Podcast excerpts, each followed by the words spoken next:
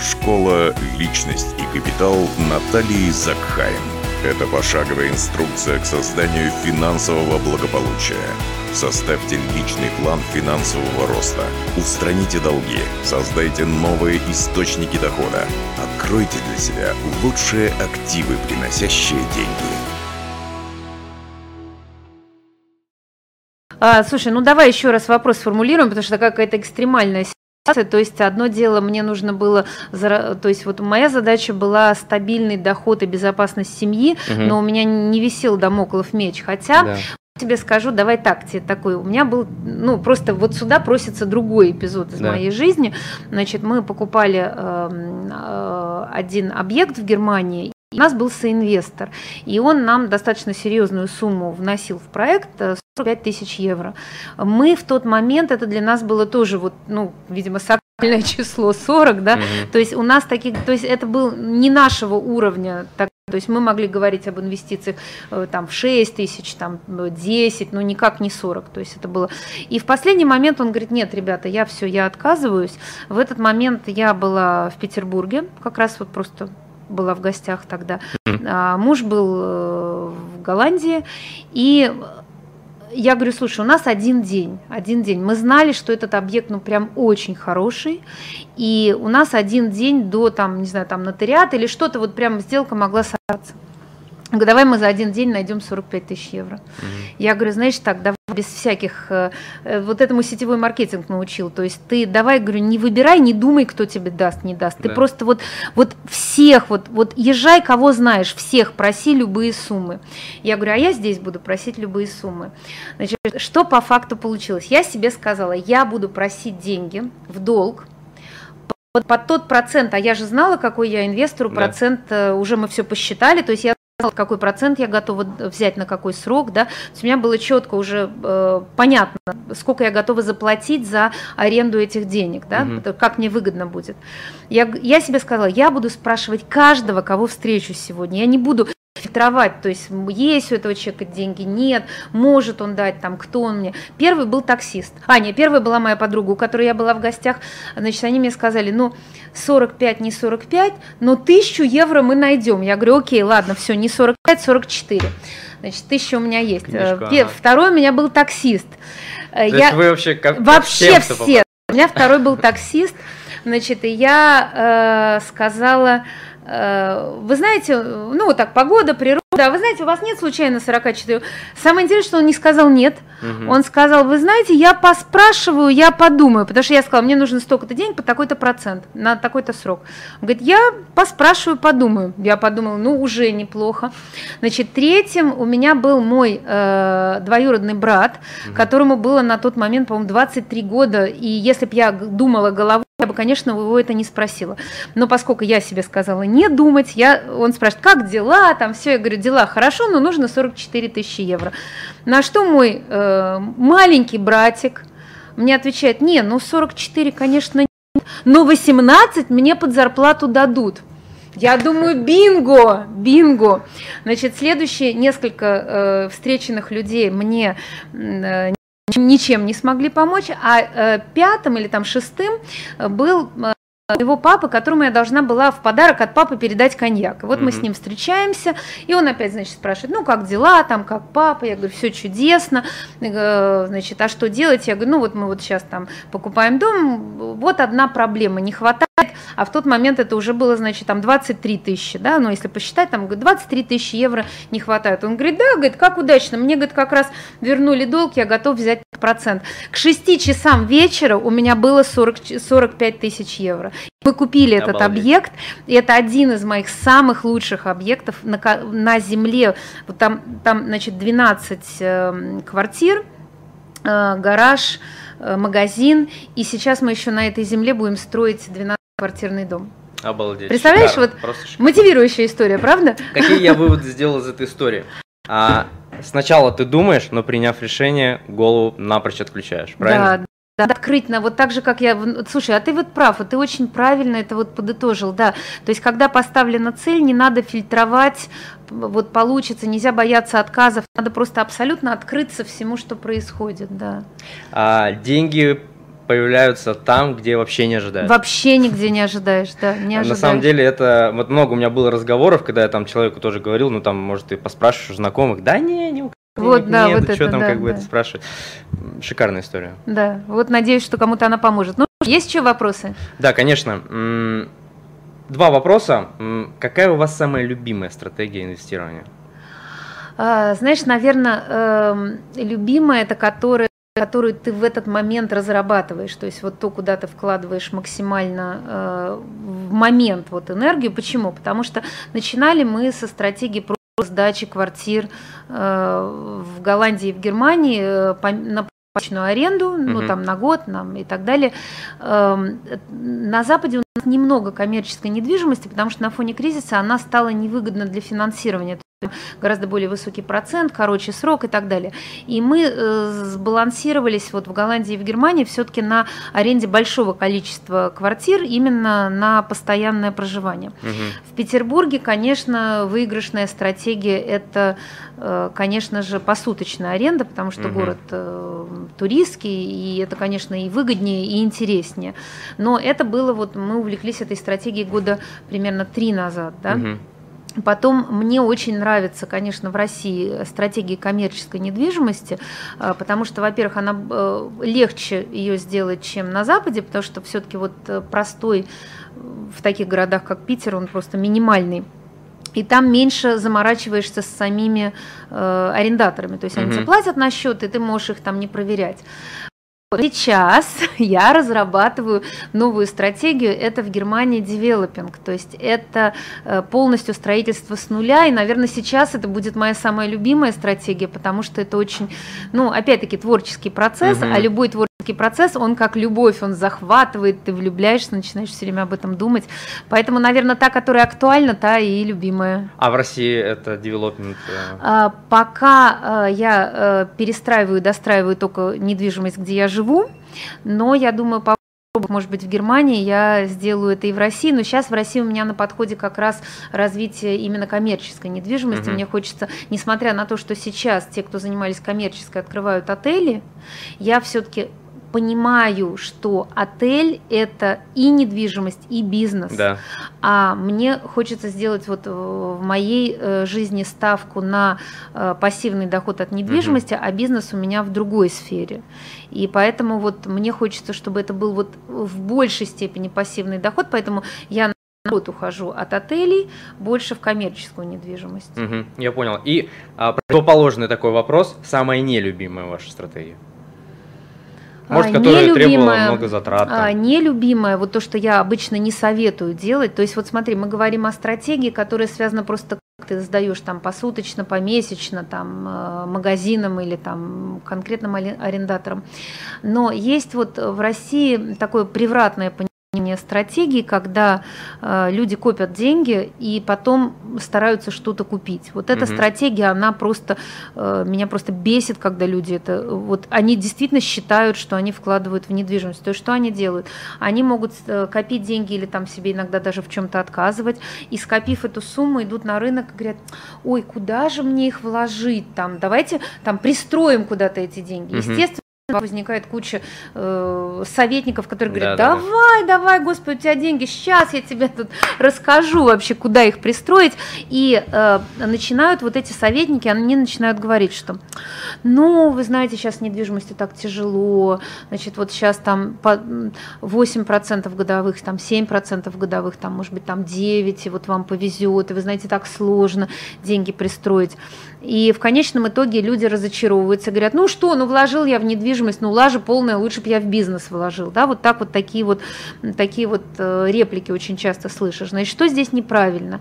Э, инвестор профессиональный – это не тот, у кого есть вот эти деньги, он их куда-то там отнес и что-то за них купил. Да? Мгм. Инвестирование подразумевает развитие, что ты сейчас вложил маленькую сумму и какое-то свое ограниченное время, а потом э, за счет твоей смекалки, расчета, оно тебе начинает приносить большие дивиденды. Мгм. То есть ты не просто купил недвижимость, которая там что-то тебе приносит, а ты ее нашел, развил, видоизменил, привлек банковского капитала. И вот как, когда я учу именно так делать, то доход от недвижимости нужно, э, вот цель, да, цель, которую я ставлю ученикам, как мне когда-то поставили цель, угу. это э, 27% годовых минимум на недвижимости, на вложенный капитал. Угу. А еще лучше, когда вы минимально вкладываете и получаете себе вот первая, первая ступенечка, да, первая цель – это полторы городские зарплаты. Почему я говорю угу. городские? Потому что ну, где-то прожиточный минимум там 15 тысяч, а где-то э, 150 тысяч да. в Москве. Да? Угу. И, соответственно, это измеряется среднегородской зарплатой. Вот я говорю, полторы городские зарплаты с первой сделки с недвижимостью вы должны себе создать пассивный доход. А если вы не делаете этого, то вы двоечник, вы у меня просто плохо учились, вы домашку не делали. Угу. Понятно. А, Наталья, такой вопрос следующий. А, вот люди, а, которые даже что-то понимают в инвестировании, ну где-то что-то прочитали, где-то что-то посмотрели, и хотят заниматься инвестированием, а, мешают стереотипы, отсутствие, может быть, каких-то знаний, опыта, окружения – ну, как-то вот как будто вокруг людей, особенно я говорю, вот, например, за моих земляков, там, да, например, а, в интернете вроде бы все видят, но как-то вот среда не сформирована как будто. Ой, знаешь что, я тебе скажу, э, ни при чем тут среда, угу. и плохому танцору всегда пол кривой, да, да. я тебе скажу, зажрались. Молодежь угу. просто слишком хорошо живет. Я не знаю как, я не знаю за счет чего, но когда я в 2015 году прошлась э, российским супермаркетом и увидела макароны за 12 рублей, я поняла, что стимула работать нет у людей. Угу. Ну, то есть, в принципе, в России можно жить на очень очень маленькие деньги, угу. особенно если это, даже если это приятно, умудряются жить друг у друга, готовы жить в очень плохих условиях, то есть очень низкие требования вообще к своей жизни, угу. очень низкие, готовы на всем сэкономить, а, и э, очень маленький, вот какой-то амбиции какие-то очень маленькие. Угу. И поэтому получается, что если амбиции маленькие, а препятствия достаточно серьезные, а еще, как говорится, и силы надо вкладывать, и получается так, что, а вы мне сначала докажите, что у меня это получится, да, да а только потом я слезу с печи и вот что-то делаю, какие-то шаги. Значит, слишком тепло и сытно на печи лежать. Ответственность перекладывают на других, да, получается? Слушай, я даже не знаю, то ли родители это поощряют и кормят детей, то ли живут бесплатно, то ли друг друга все поощряют и подкармливают, и что-то подбрасывают. Вообще, мне кажется, какая-то благотворительность в России такая социальная процветает, и все друг друга как-то, знаешь, как-то тянут, как-то помогают друг другу, и вот за счет этого вот такая, такая вот среда возникает. Ну, вообще я могу сказать, что если вот я общаюсь со сверстниками или там с ребятами помоложе, с поколения, с предыдущего, им не перешло про инвестирование, там какие-то стратегии, откуда да. да? Ну, Поэтому ну, они... послушай, ну ладно инвестирование, работа, нет, я даже говорю бизнес. не про доход, а именно вот про инвестирование. Ну, смотри, конечно, сам, сам факт инвестирования, он на чем основывается? На, в первую очередь, заботе о э, своей, ну, как изначально, забота о пенсии. То есть вообще откуда... Э, нет, не так. Э, среди богатых вот вопросы создания и управления капиталом, угу. они были, конечно, всегда за закрытыми дверями.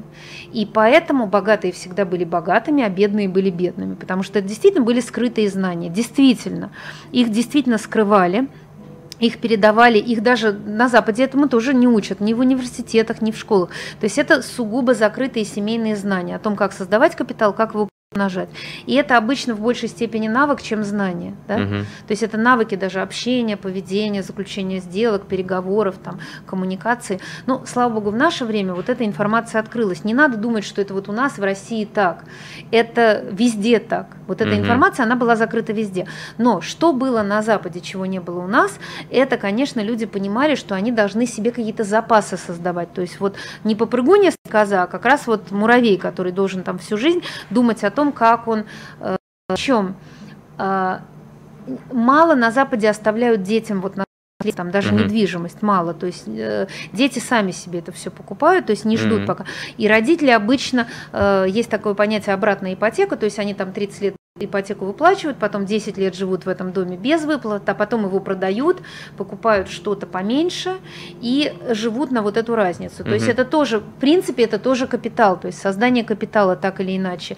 И поскольку э, государство, то есть вот, э, скажем так, последние там 100 лет, э, из них, может быть, там было 30 лет, когда там профсоюзы, и, там, государство, и какие-то пенсии, но на самом деле все знали, сам о себе должен заботиться. Mm-hmm. И вот когда в социуме процветает все-таки понимание, что ты думай своей головой, ты создавай себе там, подушку безопасности, ты создавай себе какие-то накопления, да, вот это передается, конечно, э, внутри каждой семьи, не только богатых, но и бедных. Вот что-то надо подкопить, там что-то надо... Вот себе... моему знакомому передалось от а, родителей. Нет смысла копить, в 2008 все обвалилось. И... Да, это, конечно, но конечно, вот то, что э, на Западе э, капитализм с такой преем, преемственностью и то, что там сохранялась собственность, конечно, угу. вот это да. В России с этим, ну, прям беда бедой. Тут людей надо, должны спасать, на самом деле, психологи. Угу. Психологи, и, не знаю, какие-то популяризаторы, потому что, во-первых, страшно быть богатым потому что отберут. Во-вторых, страшно копить, потому что пропадет. Да? Угу. Но деньги пропадают во всех странах. То есть вот если кто-то вкладывает, там американцы вкладывали свои пенсии в рынок акций, и все, очень многие остались вообще ни с чем, и даже до самоубийств и так далее. То есть такое бывает у всех и всегда. И поэтому нужно диверсифицировать активы, то есть иметь накопление, а, акции, недвижимость, э, может быть, там авторское право, э, какие-то фонды, какие-то, еще что-то от государства там какую-то пенсию заработать. Ну вот все вместе. Диверсификация это в разные. Да, в разные, источники. да, все яйца ага. в разные корзинки. Угу. Ну вот, кстати, вы сказали то, что а, ну вот э, страх отнимут, да. Вот я плавно могу перейти к теме бизнеса, и там задали такой вопрос.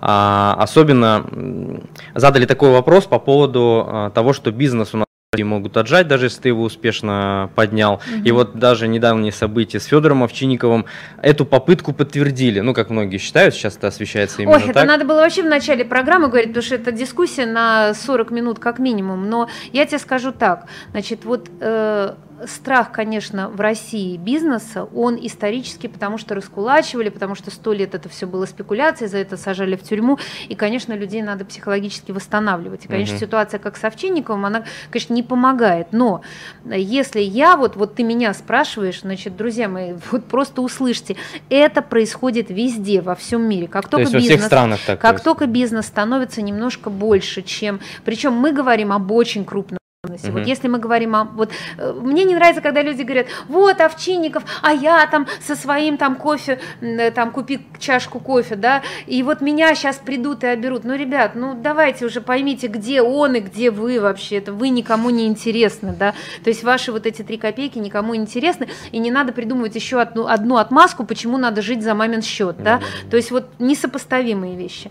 Но нужно понимать, что во всех странах, как только бизнес какой-то становится очень крупным, э, на него могут наехать рейдеры как э, бизнесовые, бизнесовые рейдеры, то есть ну, не обязательно конкуренты, просто рейдеры, да? да, как само государство может осуществить рейдерский захват. И это есть во всех странах.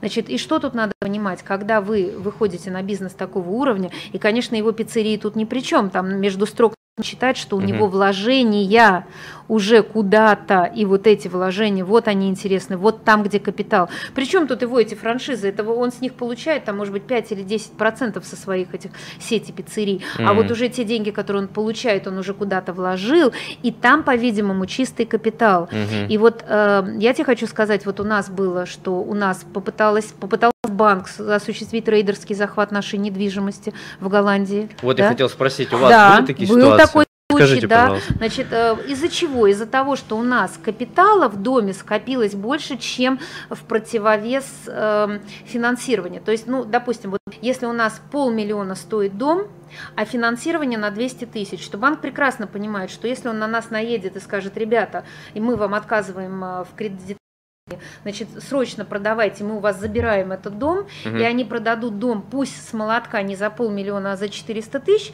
они на 200 тысяч просто поднимутся, потому что по контракту у них там такие расходы, сякие расходы, и они там, ну, тысяч на 100 поднимутся, да, им выгодно сделать трейдерский захват, поэтому они нам пишут, все, ребята, мы...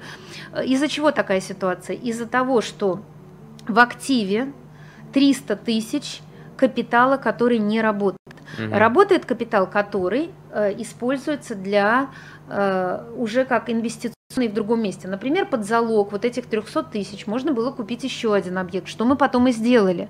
То есть мы потом перекредитовали и стали использовать. То есть капитал должен работать. Когда у тебя есть, даже вот в бизнесе сбалансированная угу. ситуация, вот стоимость твоих активов, это твой капитал, а вот твоя закредитованность. И эти активы, они заложены под эти кредиты. А кредиты уже создают какие-то новые бизнесы и новые активы. Вот в такой ситуации никто к тебе не полезет, потому что они понимают, что эти активы, они уже, ты их не можешь из-под залога вытащить. Угу. То есть, по сути, заложить актив э, э под кредит, это еще и способ э, да. обезопасить свой актив. И вот это надо понимать, и это, конечно, стратегия ведения бизнеса, то есть там может быть несколько стратегий, уйти под более крупный холдинг, э, там продать эту компанию, закредитовать этот оборот там, или еще что-то, да, набрать кредитов и развивать какой-то новый бизнес. Но бывает, что человек просто не успевает. Вот у нас, например, на одном счету пропало 7 миллионов э, рублей, потому что мы не успели их вложить, э, а мы просто не рассчитали, что в России же вот банк может лицензию, и счета юрлиц, они даже там на миллион не страхуются, да, и вот мы потеряли деньги, и с тех пор мы понимаем, что нельзя их просто держать на счетах, их нужно реинвестировать, их нужно, чтобы они работали. И, в принципе, таким образом во всем мире экономика стимулирует к тому, чтобы капиталы не лежали мертвым грузом. Любой капитал, вот когда он просто лежит, он, конечно, приманка для, для захвата. Ясно. Надеюсь, а... успела ответить на твой вопрос, потому что там уже все мигает, а... и нам уже надо закругляться. Тогда последний вопрос. Ну давай. Вот человек сидит, а, заработная плата там 30-50 тысяч рублей, хочет развиваться, хочет инвестировать там или бизнес строить. Первые три шага, которые вы ему посоветуете? А, знаешь, как се, се, хочешь сесть за руль, получи водительские права, да? Угу лучше, вот сейчас, можно, можно, конечно, методом проб и ошибок, но сейчас столько полезной, достаточно доступной и бесплатной и э, информации и по цене, то есть, конечно, э, конечно, обучиться. Так. Э, и э, сразу же применить знания, то есть вот это не так, что я учусь, учусь и никогда не применяю.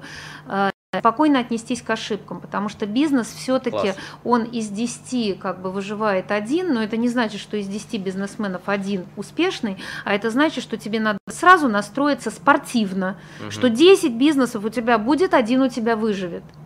Это классно, потому что все ребята, прям первый бизнес, какой мне такой сделать, чтобы не провалилось. Да, нет, надо сделать прям специально, чтобы провалилось. Вот знаешь, ты когда, Класс. допустим, хочешь стул там выстрогать из чего-то, да, ты же не будешь первый раз покупать там красное дерево и там что-то делать, да, угу. ты возьмешь что-нибудь попроще и потренируешься, да, вот так же здесь, то есть первые 3-4 бизнеса это тренировка, готовьтесь их вообще слить. Ну все, я прям на правильном пути, значит, я классно тренируюсь. Да, ты отлично тренируешься. Все, спасибо большое, Наталья, классно, все вопросы мы обсудили, я думаю, что те, кто нас смотрели, слушали, а, тоже для себя вынесли много полезного. Я для себя вынес. Спасибо вам большое. Я надеюсь, что я ответила на вопросы твоих слушателей, потому что это реально живая э, аудитория, которая заинтересована в ответах. Расскажи мне потом, какая была обратная связь.